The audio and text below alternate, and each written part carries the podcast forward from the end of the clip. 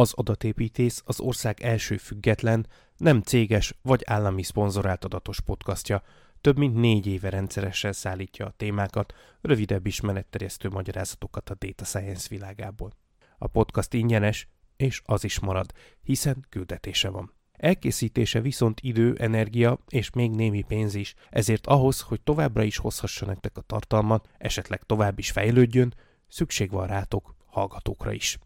Ha megtehetitek, és úgy érzitek érdemes, támogathatjátok az adást a Patreonon, azaz patreon.com per adatépítész címem. A támogatás mellett extra tartalma, könyvek, segédeszközök is elérhetők a támogatók számára.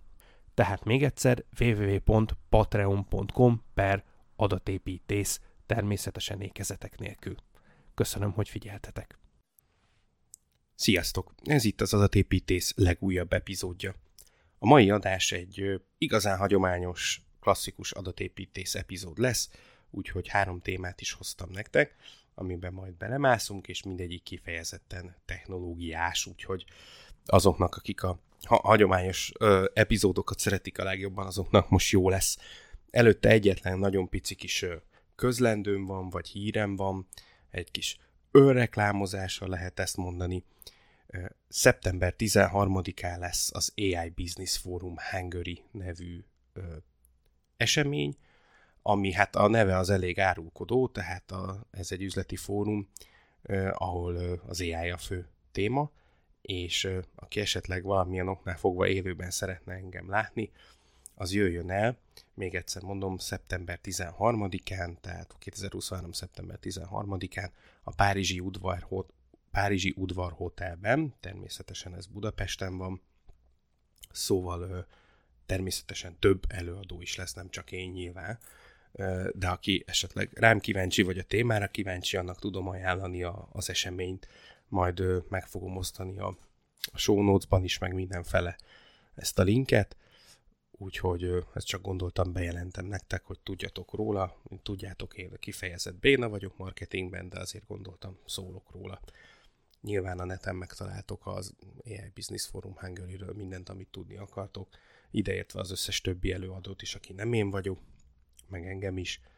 és hát ez egy elég exkluzív hely ez a Párizsi udvarhotel,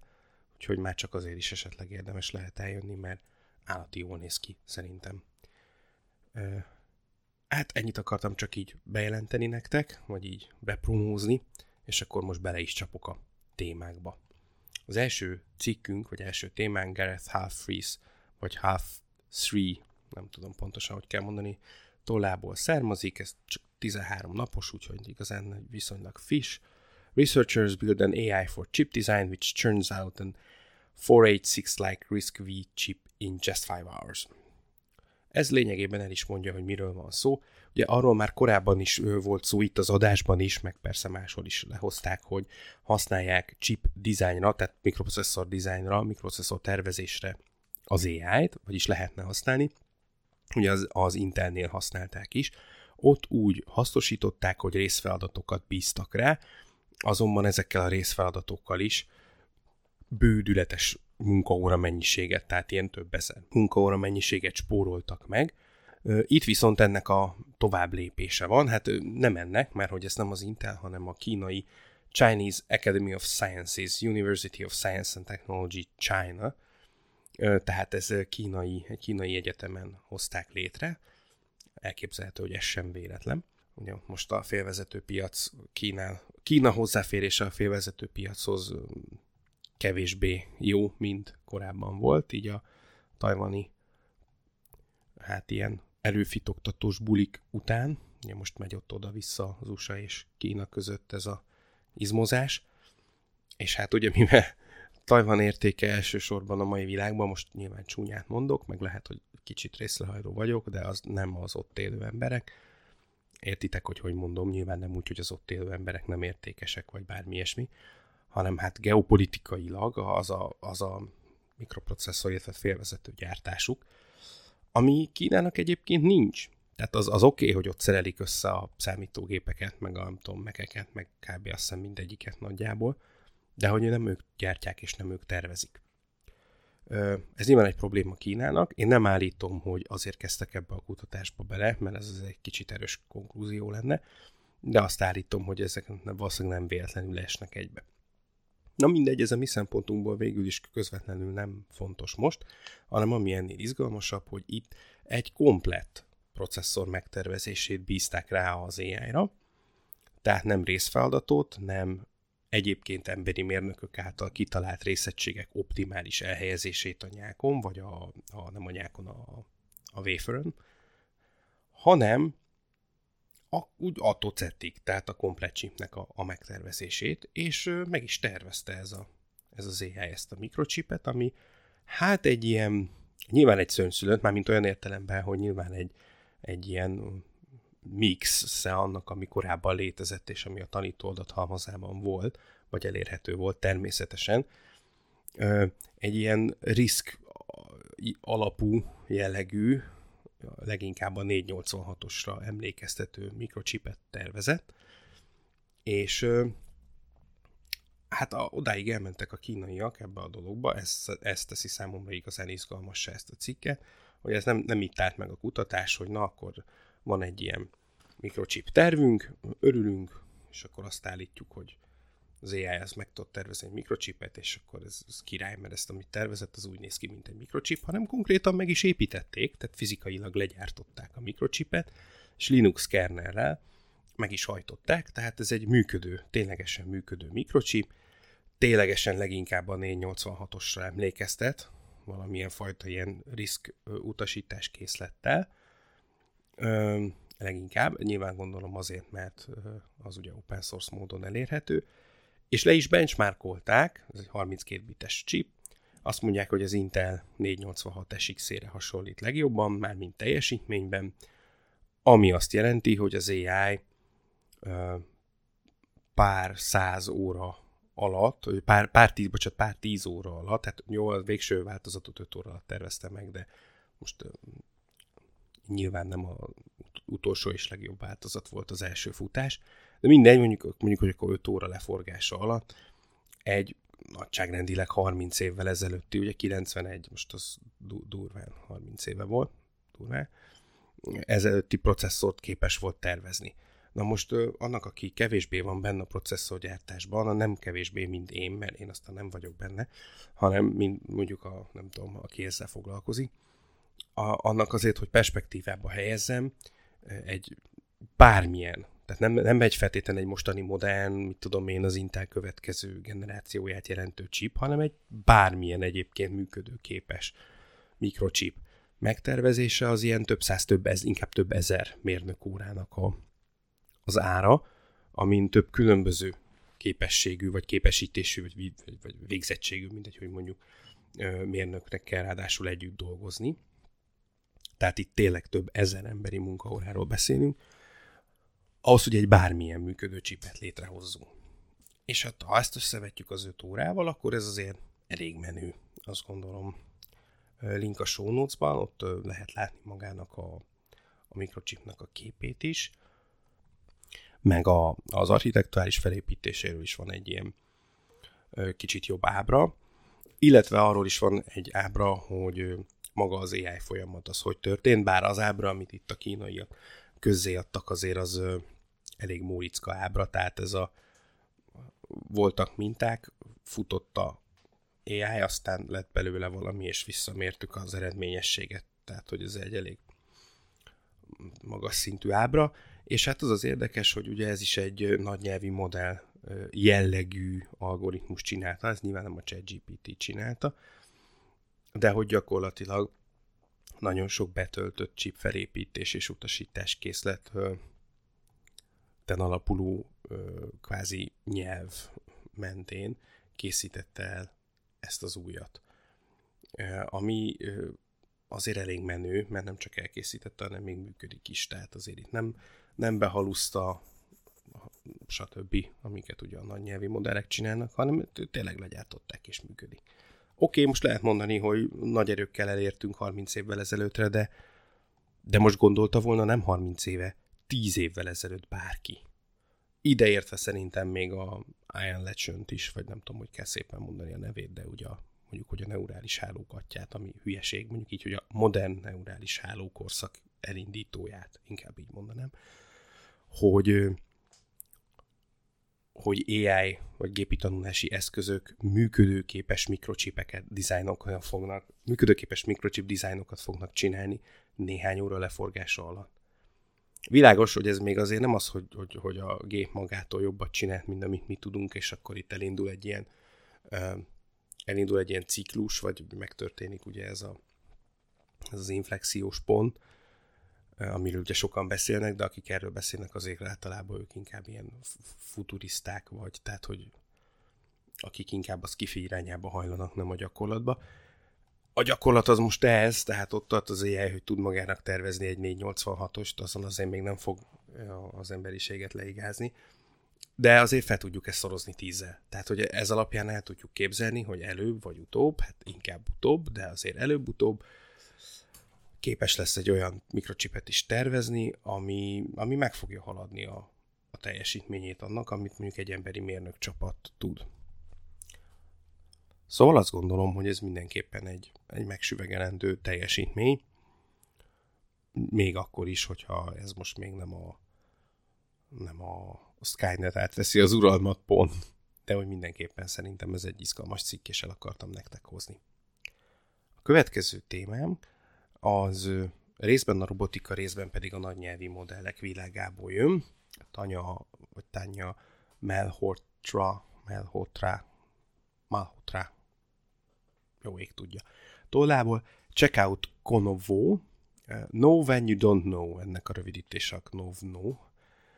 Szóval check out Know when you don't know, a framework that provides robots with the ability to know when they don't know enabling them to ask for help in ambiguous situations. Ja, emberszerű, vagy emberek, nem emberszerű, de emberekkel jól együttműködő robotoknak, vagy akár ai az egyik nagy hátránya, a, az, ami a, a nagy nyelvi modelleknek is a nagy hátránya, egyik nagy hátránya. Ugye, hogyha nem tudnak valamit, akkor ők nem tudják, hogy nem tudnak valamit,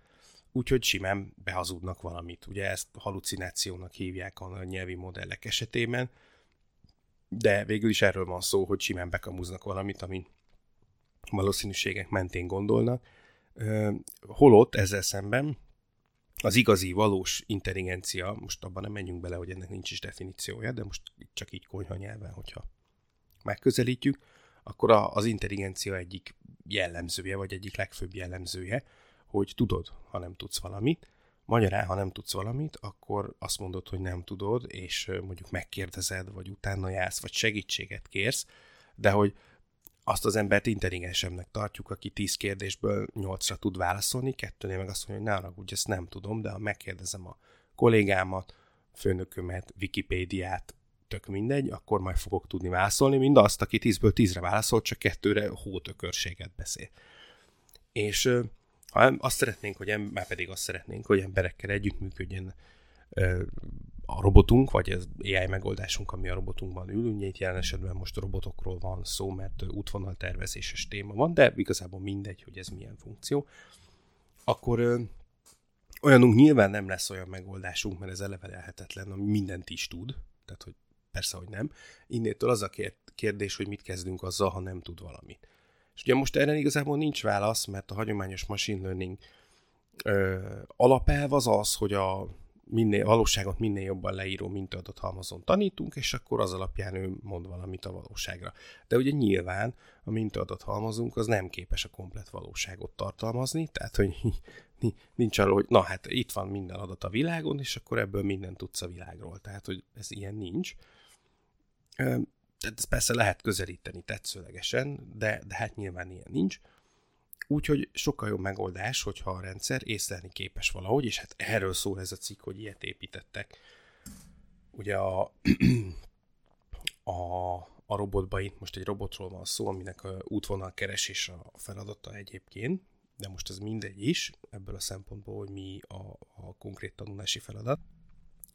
Tehát, hogy an, an, azt a képesség meg legyen neki, hogyha nem tud valamit, akkor tudja, hogy nem tud valamit, és kérdezzem. A Princeton Egyetemnek a kutatói a Google DeepMind-dal együtt dolgoztak, egyébként ők találták ezt ki, ezt a Knono, vagy Knovno, hát nem tudom, hogy ki ugye elég no mert a knowledge az ennek mondjuk, nem tudom, hogy kell szépen mondani ezt a hülye mozaik szót, de a lényeg az, hogy egy egyébként a statisztikában régóta ismert módszertant használ, ez a Conformal Prediction, a, aminek az a lényege, hogy akár egy, akár több lépésből álló tervezési szenárió esetén, amit itt egyébként maga a robot az egy Large Language Model, tehát egy LLM segítségével tervez, az ilyen esetén az elkészült terveket, azokat nem mint megoldás fogják fel, hanem mint megoldás javaslatok. Tehát ahhoz tudnám hasonlítani, hogy kérdezel valamit a ChatGPT-től, és akkor az ad rá négy lehetséges választ, vagy öt lehetséges választ, és akkor nem azt mondod, hogy ez a válasz, hanem azt mondod, hogy oké, okay, akkor ők a válaszjelöltek, és ezen fogom alkalmazni a Conformal Prediction, aminek tulajdonképpen az a lényege, hogy egy tulajdonképpen egy ilyen konfidenciát rendel hozzá, tehát hogy mennyire biztos a gép ebben. Ez pedig úgy teszi, hogy visszautal arra az adathalmazra, mint tanították, és megvizsgálja azt, hogy azon az adathalmazon mennyire értelmezhető ez a válasz. Tehát gyakorlatilag egy öncsekkolás, tehát a gép az kidobja magából a feltételezett választ, és utána statisztikailag visszanézzük, mégis ez annak a, kvázi, most, most hogy így mondom, most ugrott ez be, hogy kvázi annak az analógiája, mint amikor mérges vagy, és akkor tudjátok, elszámoltok ötig, vagy tízig, vagy háromig, mielőtt megszólaltok, hogy oké, okay, itt az első reakció a fejemben, hogy elmészte a... Értitek? De elszámolok ötig, vissza gondolok, hogy a korábbi élményeim során, amikor valakit az anyjába küldtem, akkor az egyébként hozta a várt eredményt, vagy valójában az történt, hogy a másik is elkezdte ugyanezt velem, és akkor ott kiüvöltöztük magunkat. És akkor így rájövünk arra, hogy hát annak a konfidencia szintje, hogy az anyjába elküldéssel elérem, amit szeretnék, az relatív aracsony, úgyhogy talán nem ez lesz a jó válasz, hiába ezt dobta nekünk a kvázi tudattalanunk, mondjuk így. Hát itt a tudattalan szerepét, most ez persze hülyeség, hogy tudattalan, de értitek, maga a nagynyelvi modell adja, és ez a egyébként relatív egyszerű statisztikai módszer pedig ezt az ilyen felettes ént maradva a példánál, jó, értem az analógia, nem annyira tökéletes, de szerintem jól érthető viszont. És a lényeg a lényeg, hogy összességében 10 és 24 százalék közötti javulást értek el. A javulást azt úgy mérték, hogy különböző gyakorlatokat kellett végrehajtania a a robotnak, és azt mérték, hogy képes-e végrehajtani. És az a robot, ami ment a, úgymond a maga feje után, ahhoz képest az a robot, ami időnként azt mondta, hogy ups, bocs, nem tudom, segítségre van szükségem, és ilyenkor a segítség során kapott némi plusz információt, amiből újra generálhatott választ. Szóval az olyan 10 és 24 százalék közötti javulást ért el, tehát hogy annyival jobban tudta megoldani a feladatait.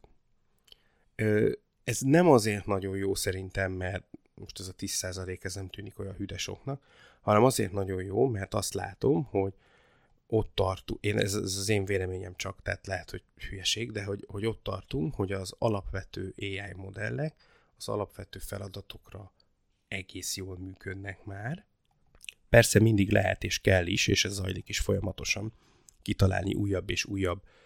konkrét megoldásokat, amiket AI-jal csinálunk, de az látszik, hogy már egy csomó mindenre egész jól működik, és nem lehet már úgy, vagy nagyon nehezen, vagy nem gazdaságosan lehet már úgy továbbfejleszteni, hogy még több craft, még több minta példa, mert lehet, hogy nincs is több példa, vagy nagyon drága beszerezni. És, és nem is feltétlenül az a, az a baj, hogy, hogy nem készült még fel mindenre, hanem egyszerűen az a baj, hogy, hogy nem lehet mindenre felkészülni a világban, és akkor ezen a ponton elkezdjük az AI-t kiegészíteni olyan plusz képességekkel, amik nyilván ezek megint csak nem, a, nem továbbra sincs valós gondolkodás itt a robotban semmiféleképpen, hanem az van, hogy a valós gondolkodás észszerű logikai mintáit utánozzuk, például azzal, hogy, hogy nem hű bele Balázs módjára generáljuk a választ, és akkor az lesz a válasz. Tök minden mit kérdeztek, akkor is hét, mert a tanító adathalmazban minden hét volt, vagy minden egy és tíz között volt, úgyhogy tök minden mit kérdeztek, a válasz csak egy és tíz között lehet. Hanem azt mondjuk, hogy azt a, azt a egyébként nyilván emberek számára is tanított, vagy, vagy bölcs gondolkodási mintát csináljuk, hogyha ha nem vagyunk egészen biztosak a válaszunkban, mert a korábbi mintáinkon ezt nem meg elég nagy biztonsággal tudjuk értelmezni, akkor inkább megállunk, és azt mondjuk, hogy segítségre van szükség. Most, hogy ezt hogy oldjuk meg, hogy googlizunk, kérdezünk, bár az még egy másik kérdés. Még nem vagyunk ott, hogy, hogy egy akár egy chat kliensnek vagy egy robotnak adjunk egy feladatot, amit ő nem tud végrehajtani, ezért felmegy a YouTube-ra, onnét megtanulja, hogy kell végrehajtani, majd végrehajtja. Itt még nem tartunk, de ennek az első lépése az az, hogy meg tudjuk mondani, hogy te tudjuk, hogy ezt nem tudjuk. És ugye ez pontosan ennek a frameworknek a neve, amiről itt szó van, ez a know when you don't know. És hát ezt csinálták meg. Ez nyilván most még egy kicsi lépés csak ebbe az irányba, amit én mondtam, természetesen, de egyrészt szerintem nagyon érdekes, hogy ilyen irányba viszik ezt a dolgot tovább, másrészt pedig azt gondolom, hogy, hogy erre fog vezetni a jövő. Mert hogy az emberek ezt szeretnék, tehát az emberek azt szeretnék, hogy legyen, hát az emberek, na most ez csúnya lesz, de az embereknek a rabszolgasággal nem volt olyan értelemben gond. Tehát az rohadt jó, hogy van egy entitás, a, akit én adok feladatokat, azt majd megódja és nagyjából ugyanúgy meg tudja oldani, ahogy én is meg tudnám oldani, vagy ha nem tudom, akkor majd utána jár. Tehát, hogy problémákat adhatunk egy másik entitásnak, nem csak feladatot, és meg kitalálja szépen, hogy hogy, hogy kell megoldani. Ugye, hát ezt ugye régen úgy oldottuk meg, hogy ez a másik entitás egy ember volt, és ezt hívtuk rabszolgaságnak, hogy az emberek egy részét valamilyen oknál fogva kinevezzük kvázi robotnak, és ezzel így meg is oldottuk ezt a problémakört. Nyilván ennek ez, ez nem egy ideális megoldás, de abból a szempontból, hogy igen, intelligensek voltak akkor a robotok, mert hogy emberek voltak, abból a szempontból ez ugye egy jó megoldás volt. Most a jó az ugye nyilván itt nagyon nagy idézőjelbe. És hát ez az igény, ez továbbra is megvan az emberiségben, csak nyilván morálisan ma már legalábbis a világ nyugati részén nem elfogadható a rabszolgaság, de hogy az igény az megvan továbbra is, hogy, hogy legyen egy ilyen intelligens entitás, akinek odaadjuk a problémánkat, és majd megoldja. És itt még nem tart a tudomány, egyértelműen nem tart itt, de annak egy ilyen lépése, hogy például az adott entitás, ugye hát most inkább az AI, nem a, nem a rabszolga, hál' Isten, az fel tudja ismerni, hogy valamit nem tud, aztán innét majd elindul az a folyamat, hogy akkor hogy tudja megtudni, de most még itt nem tartunk, egyre ott tartunk, hogy nem felismerje, ha nem tud valamit. Remélem senkit nem bántottam meg a, a rabszolgás példával, de hát sajnos ez az igazság, volt ilyen a történelemben, meg sajnos a mai napig is létezik rabszolgasság a Földön, nem is kevés. És hát az állati jó lenne, ez ki lehetne például ilyen intelligens robotokkal váltani. Akár ahhoz is vezethet ez az első lépés nyilván. Oké, okay, a következő témánk MIT researchers have developed a unified framework that uses machine learning to simultaneously predict molecular properties and generate new molecules using only a small amount of data for training. Bohumik Machtre tollából, biztos nem ismerné fel, hogy róla van szó. Na de, se baj. Az MIT-n fejlesztettek egy nagynyelvi modellt, most mindenki nagynyelvi modellt fejleszt, én is egy csomó mindenre, szerintem nincs ezzel gond, tök sok lehetőség van benne csak hogy itt a nyelv, amin megy ez a modell, az nem a magyar, vagy az angol, vagy bármely, hanem a, a molekulák nyelvtana, így is mondják, hogy molecular grammar, persze idézőjelben. Az a lényeg, hogy gyakorlatilag a molekula, a különböző anyagok molekuláinak, ugye itt elsősorban az ilyen különböző mm, gyógyszerészeti meg, meg, meg gyógyászati hatóanyagokról beszélünk itt, ilyen molekulákban van a nagyon nagy kutatás, nyilván nem a sót akarják itt kutatni, az is egy molekula, de tök más. Szóval, hogy a, a különböző gyógyszerészeti anyagoknak, molekuláknak a fejlesztése az ilyen hosszú éveken át rendkívül sok embert, magas végzettségű, drága sok embert igénybe vevő folyamat, és ezt szeretnék gyorsítani. Egyrészt azzal, hogy megértik a különböző molekulák és azoknak az együttműködését befolyásoló tényezőket, tehát gyakorlatilag azokat a biológiai, illetve fizikai és kémiai dolgokat, amiktől hát úgy történnek, ahogy a dolgok. Ezáltal kvázi létrehoznak egy olyan modellt, ami lényegében tudja modellezni a, a valóságot abban a mikrokörnyezetben, ami a molekulák világa, tehát egy ilyen kvázi valóságszimulátort a molekulák számára. Másrészt pedig lehetővé teszi azt, hogy, hogy generáljon, tehát új anyagokat hozzon létre. És ezzel hihetetlen időt és energiát és pénzt tudnak megspórolni. Ráadásul lehet, hogy ezáltal, illetve nem lehet, hát biztos, hogy ezáltal egységnyi idő és, és erőforrás alatt, ami van erre, hogy az ilyenfajta kutatásokra, az sokkal több új anyagnak a felfedezéséhez tud vezetni, ami hát egyértelműen nagyon hasznos. Itt szénalapú adathalmazon dolgoztak elsősorban, tehát szénhidrátokról beszélünk főként, feltételezem, szén, szénalapú, ugye ami nyilván hát az életnek legalábbis a mi földünkön az alapja, de egyébként ugyanez a team már azt tervezi, hogy polimerekre, tehát műanyagokra is át fogja majd a technikáját állítani, hiszen az a terület is nagyon fontos, hogy minél több újfajta és új képességű anyagot fedezzünk fel. Nem csak, az nyilván, nem kevésbé, az nyilván kevésbé a gyógyászat terén lesz majd a műanyag fontos téma, bár lehet, hogy ott is fogják hasznosítani, míg a színalapú molekula az természetesen az ilyen különböző gyógyszerek, drogoknak a fejlesztésében. És ami nagyon izgalmas, hogy kimondottan olyan rendszert építettek fel és dolgoztak ki, ami kis adathalmazon is jól működik. Hát nyilván itt a kicsit azt most relatívan kell érteni, de hogy az volt a céljuk, hogy kicsi adathalmazból, mert a gyakorlatban általában relatív kicsi adathalmaz van, ami hiszen az előbb elmondtam, hogy milyen drága és nehéz ezeknek a fejlesztése, tehát nyilván csak úgy lápullár nem fejlesztenek nagyon sokat, relatív keveset fejlesztenek, az is hosszú idő. Tehát mivel a gyakorlatban kicsik, relatív kicsik ezek az adathalmazok, ezért arra trénelték, irányították a machine learning folyamatot, hogy lehetőség szerint mindent megtanuljon a kicsi adathalmazból, ami csak van, és utána ez nyilván egy egyébként egy ilyen aránytalan túltanítás, ilyen biased modellhez vezet, tehát ez úgymond rossz modellhez vezet, de ezután egy megerősített tanulásos környezetbe teszik ezt a modellt,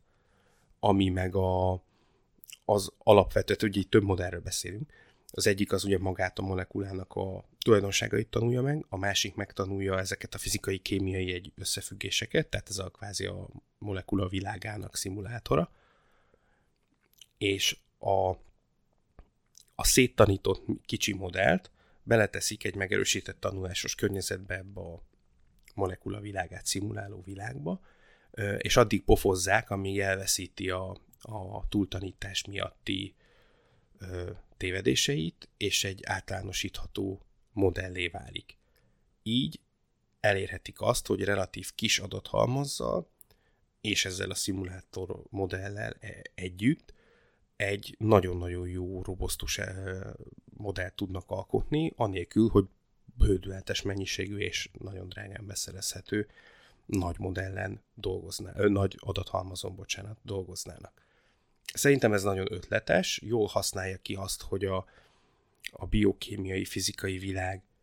egy kellően leszűkített területe, tehát ez nyilván nem az egész valóság, tehát ebben feltehetőleg relatív kevés dolog van a gravitációról például, hogy más nem mondjak, viszont valószínűleg sok dolog van benne kémiai oldalról.